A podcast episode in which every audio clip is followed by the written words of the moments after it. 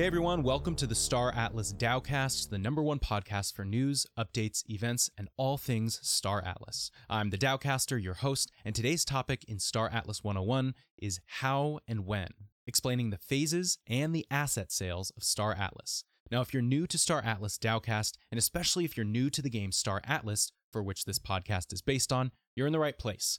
We're first starting with this Star Atlas 101 series, and it'll introduce you to the game, give you a pretty good understanding of why it was built, how it functions, and how you can get started with some sizable knowledge compared to other new players.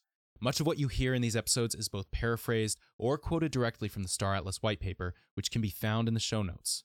That being said, this will eventually turn into a weekly or maybe daily Star Atlas podcast that will feature guilds, give you news from around the Star Atlas metaverse, and keep you in the know with everything Star Atlas. So let's dive in. Today's topic is how and when explaining the phases of rollout and the asset sales of Star Atlas. Now, to complete the full version of the Star Atlas universe and game, fundraising in the form of asset sales will take place in several phases based on development milestones. For those of you who don't know, asset sales can be anything from ships, mining structures, the ability to claim land, collectibles, and more. They'll sell these assets before the game is actually playable, and you can buy and sell them on the marketplace to make money and upgrade ships in preparation. These assets will be in the form of non fungible tokens. The great part about building this game on the blockchain is that all assets like ships and structured are also tied to the blockchain. Now, while NFTs or non fungible tokens have put a bad taste in some people's mouths, they really are incredible when they are used for more than just selling auto generated cartoons of kittens and apes. Your ship itself can be owned by you on the blockchain for everyone to see. When you want to sell it, the blockchain acts as an untrickable middleman for the transaction, and that transaction is visible on the blockchain for everyone to see. We can go much further into the benefits of tying the assets you own to the blockchain, but trust me, it's much better for the long term career in the Star Atlas metaverse. Now that we've covered what assets are, let's dive into Star Atlas's fundraising plan. I'm recording this before they have launched their full game, but even if you're listening afterward, this can be really insightful. Now, in this episode, I'm going to go over their five phase plan. So let's start with phase one. Phase one is called the Galactic Asset Offering, or GAO, and this took place in Q4 of 2021. And while game assets sold via the Star Atlas marketplace will not be playable until phase two, open trading with other players and traders will be immediately available. Okay, I'm going to break down the different sizes and types of ships and how much they went for or sold for during this GAO. Now, for our small ships, includes small racers, fighters and freighters like the Opal Jet, Pearce X4, and the Rainbow Chi. Now, these initially costed anywhere from 15 to 1200 USDC, which is a stablecoin tied to the US dollar. Now, the medium and large ships initially sold include ships like the VZUS OPOD Data Runner, uh, more medium fighters, freighters, and bombers, and the Pearce R8 repair and refuel ship. These costed anywhere from 1500 to 9000 USDC.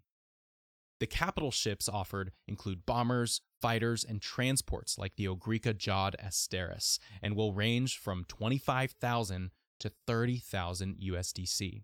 The commander class ships include the Pearce C 11 fighter and the Fimbul ECOS Treitor bomber, ranging from 80,000 to 100,000 USDC. And the Titan class ships that will be initially auctioned are the Pearce T1, the Fimbul ECOS Super Phoenix, and the Busan Last Stand Mach 8, sold to the highest bidder. And later episodes of this podcast will go over each of the different ships and the different manufacturers in detail. Now, before you give up and say, we'll never be able to afford that, just wait, hear me out. This is why this game is so incredible. Through the ownership and trading of your assets as NFTs, and through the banding of guilds and factions in this game, your team will absolutely be able to afford these. Just start small and do what you can. You can hear more about guilds or teams that you can join in later episodes. Now let's move on to phase two. Phase two of this fundraising effort will be in what they call a mini game. Essentially, you're able to purchase assets as NFTs and trade them on the marketplace for Atlas tokens or USDC, but we'll touch on Atlas tokens in a couple episodes. The marketplace minigame is their minimum viable product version of Star Atlas. You aren't limited to just trading, though. It's also been stated that you're going to be able to send ships on missions and collect rewards through the browser experience. I'm assuming this will be similar to like Strike Team missions in Mass Effect Andromeda, but not much info has been revealed, although they've teased it on Twitter quite a bit. Then, once Phase 2 is fully released, all efforts go to finish developing the in game experience on Unreal Engine 5, slated to release in Q3 or July of 2022. Now, from there, Phase 3 will present the first milestone of an actual game version a functional shipyard module.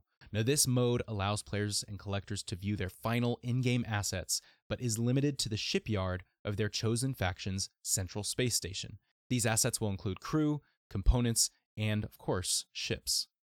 Then, Phase 4 will be the final pre sale before the full beta goes live, and they also describe a Phase 5, which I find interesting. They say in Phase 5 that, quote, all production ready assets are no longer purchasable upon full launch of the live version of Star Atlas.